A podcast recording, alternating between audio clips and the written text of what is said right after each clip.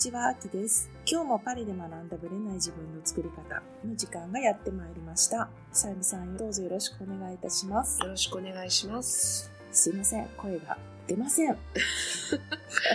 完全に出なくなっちゃっね、でも病の時期ですね。た。私もねね。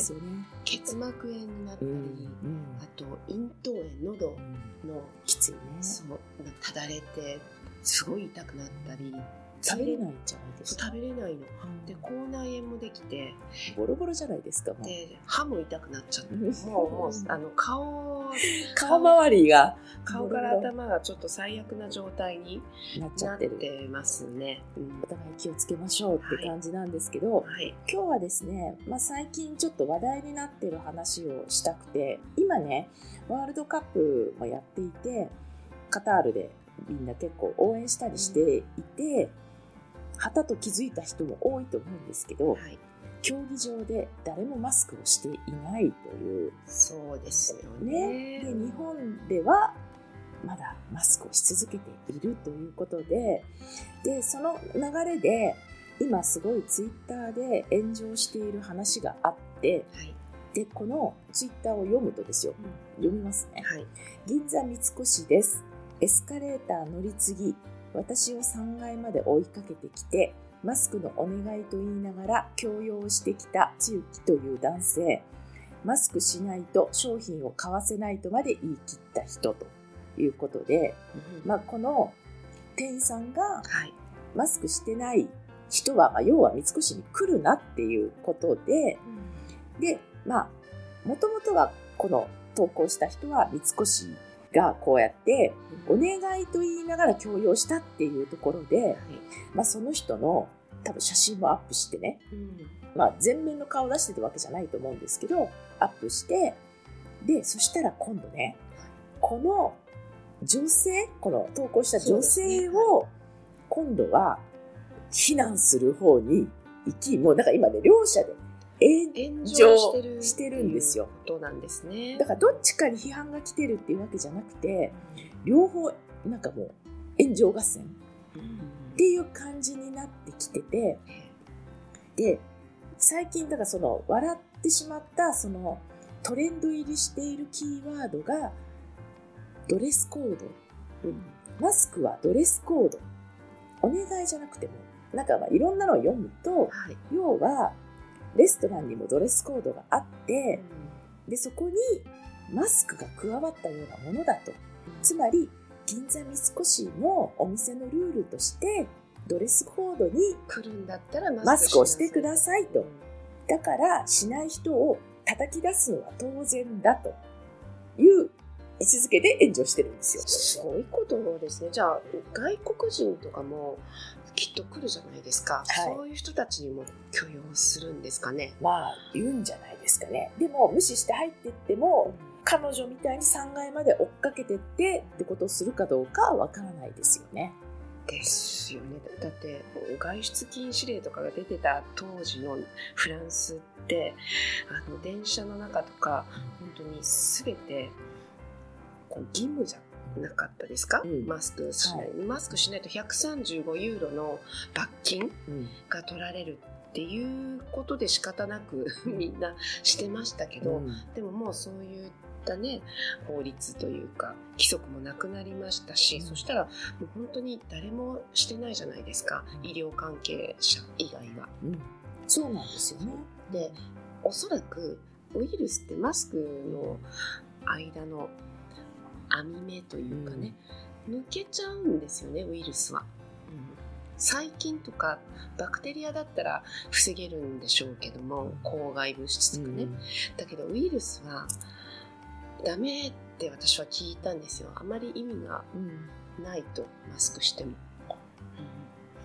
て聞いたのでそういうことも多分フランスの方たちも結構理解してると私は聞いてます。そうなんですね。そういうことを日本で一切教教育というのかな、うん、情報として言わないですよね。テレビとかも。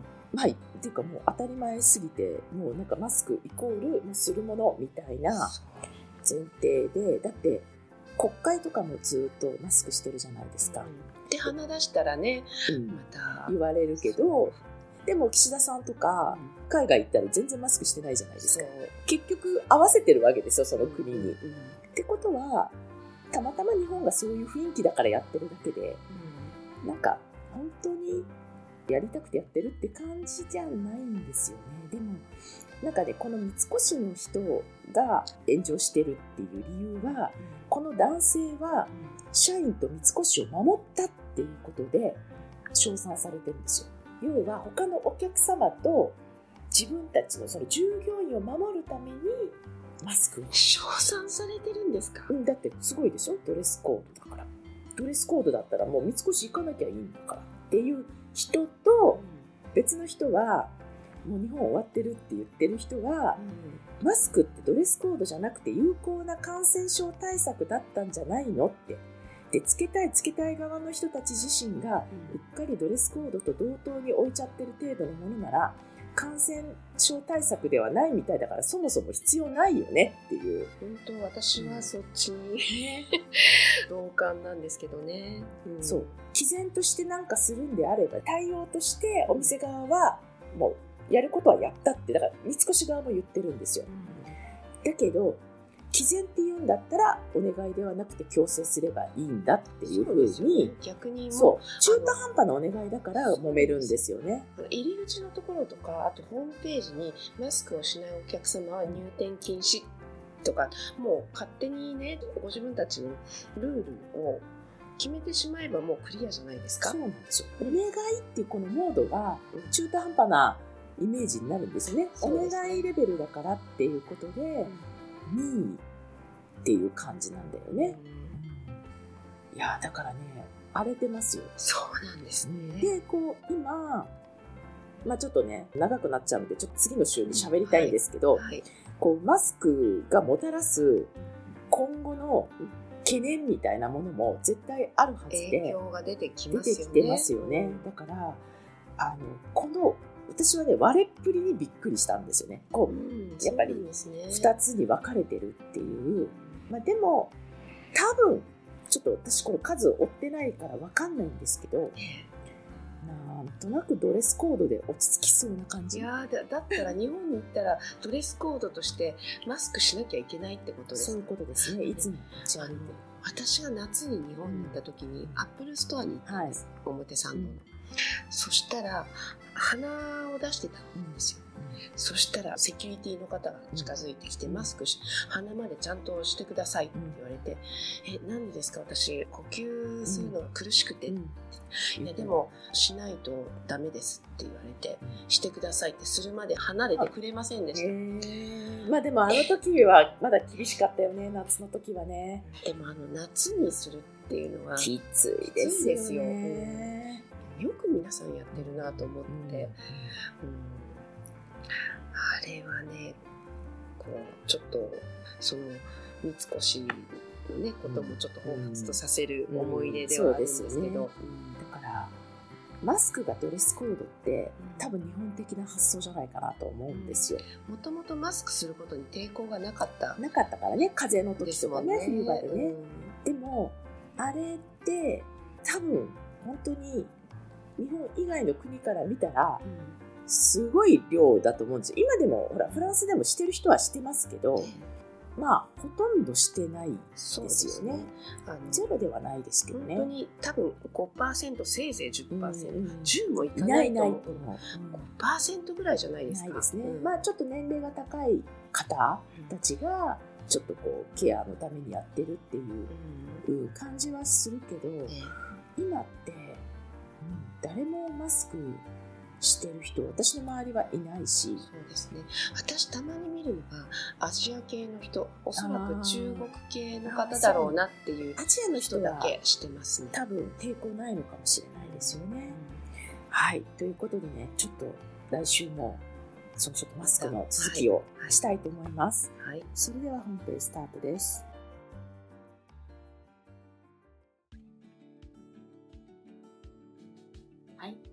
です。相変わらずお聞き苦しい声でごめんなさい。えーちょっと声を低めでいくと出やすいので、ちょっと低めで今日は行きたいと思います。実はですね、ライブでもお話ししたんですけれども、自分のね、ちょっとこうパフォーマンスについて最近いろいろ考えていて、まあ、それをちょっとシェアをしたいと思います。ヒントあるんじゃないかなと思うんですね。もともとのきっかけはですね、自分のちょっと生活を変えたいとは思ってたんですよ。まあ、変えたいっていうのは、成長気流に乗せたいという意味です。はい。ただ結果が出るだけではなくて、自分がきちんと成長しているっていう実感が持てるようなことをしたいと思ったんですね。で、たまたま、えー10月の終わりから、えープーケットに行っていました。パリからプーケットに行って、で、その間にヨーロッパが冬時間に変わったタイミングで、まあ戻ってきたので、時差ボケが若干ある感じだったんですね。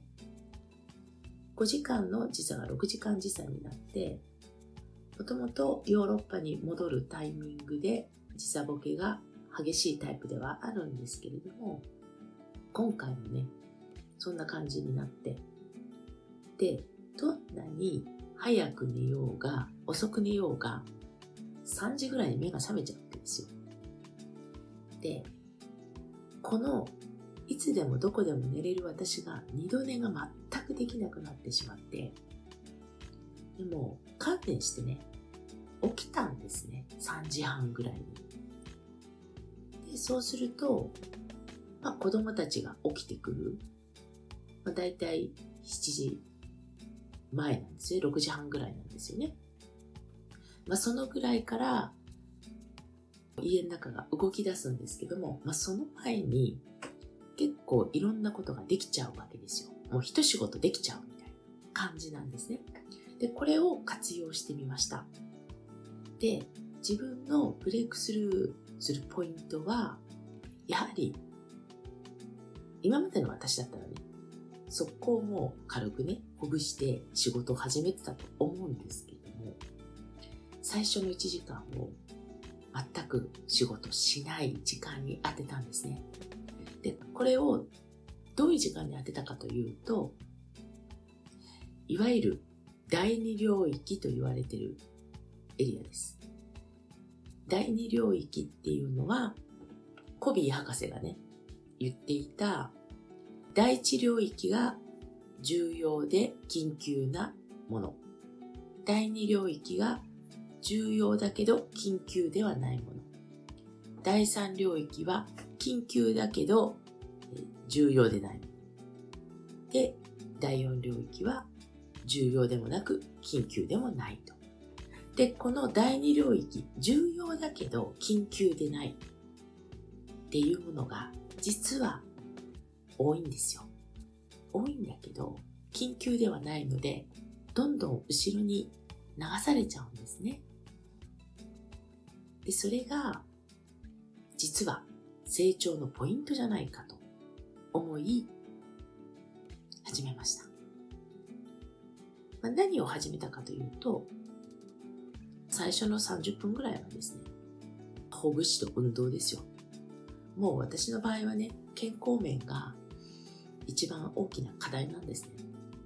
でやっぱり、ここをね、手を抜くとね、後々来るわけですよ。まあ、それはね、もう分かってるんですけど、でもやっぱりほら、ついついめんどくさがったりするじゃないですか。で、ここもヒントなんだけど、めんどくさいことに成長ポイントがあるっていうことなんですよね。で、そこでもうめんどくさいとか言う前に、ほぐしと運動を始めて、まあ大体20分から30分ぐらいやりますね。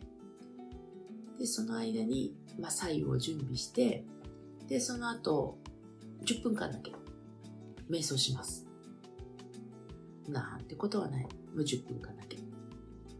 YouTube を流して、YouTube でこう、なんか瞑想のね、音楽流して、10分だけやります。で、その後、まあ、ノート書いたりします。で、これでね、大体1時間なんですよ。1時間過ぎちゃいますね。最近ちょっと運動の時間伸びてるので。で、そっから、まあ、仕事を始めたい場合は始めると。で、ここでね、何がポイントかっていうと、自分の体と心にだけ向き合ってるんですよ。その時間を私の場合は作っています。で、これが外の世界を感じたり触れたりすると乱れるんですよ。乱れる。なので、朝一でメールチェック、SNS チェック、全部やめました。とにかく朝一で開かない。メッセージ来てるなと思っても開かない。とにかく最初の1時間はそこに集中したんですね。で、やっぱりね、一回実験で起きた瞬間にちょっとまた見てみたんですよね。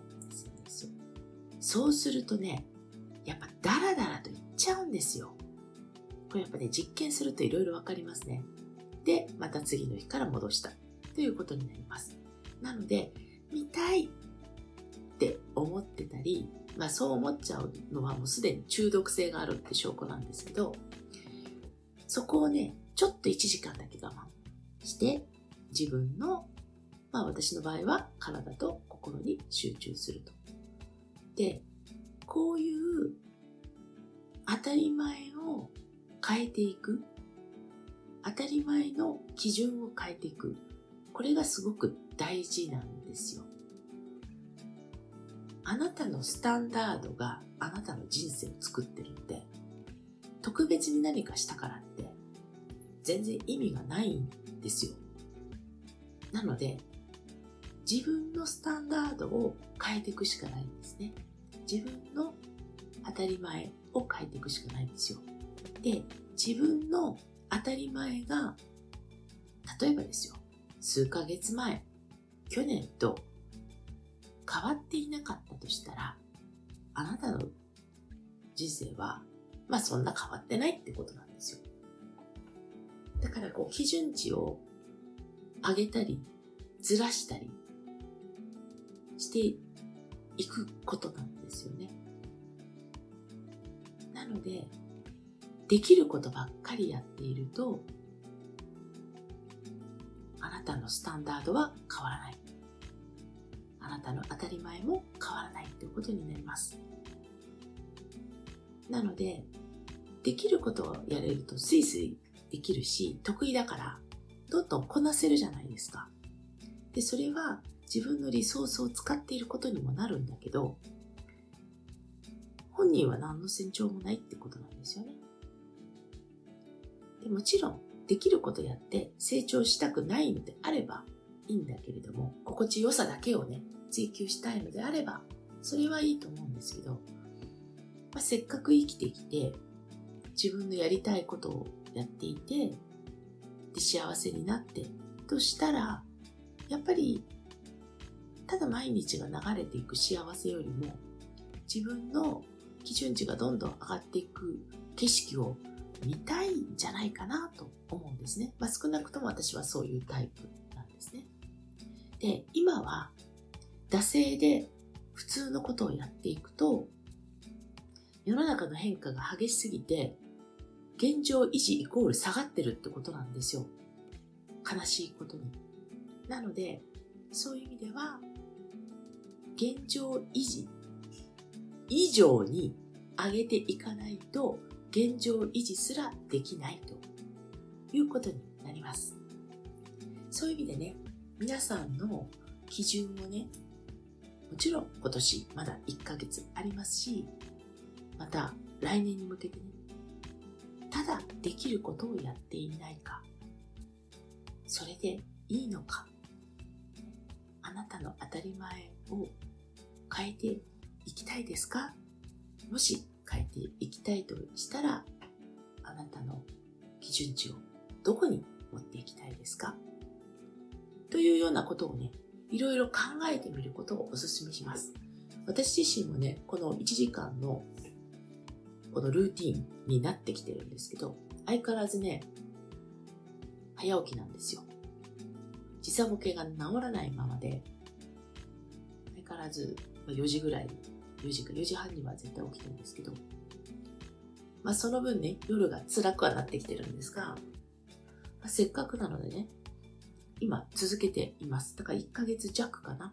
今続いてる感じなので、まあ、実際にこのスタンダードがね、どういうふうに上がっていくか、変わっていくかっていうのは実験実験でやっていきたいなと思います。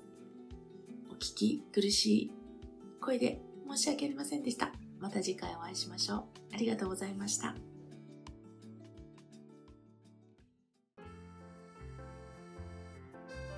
この番組は毎週日本時間の木曜日の夜に配信されています。配信場所は iTunes のポッドキャスト、Google ポッドキャスト、Amazon Music、Spotify などから聞くことができます。YouTube も時間差はありますがアップされています。iTunes のポッドキャストは登録ボタンを押していただくと自動的に新しい回が配信されます。また、週2回 Facebook とインスタでライブを行っています。ポッドキャストとはまた違う視点でマインドについて、願望を叶えることについてお伝えしていますので、ぜひよかったらこちらも参加してください。アーカイブは期間限定で見れますので、詳しくはパリプロジェクトのホームページをご覧ください。パリプロジェクトで検索していただければすぐに見つかります。また次回お会いしましょう。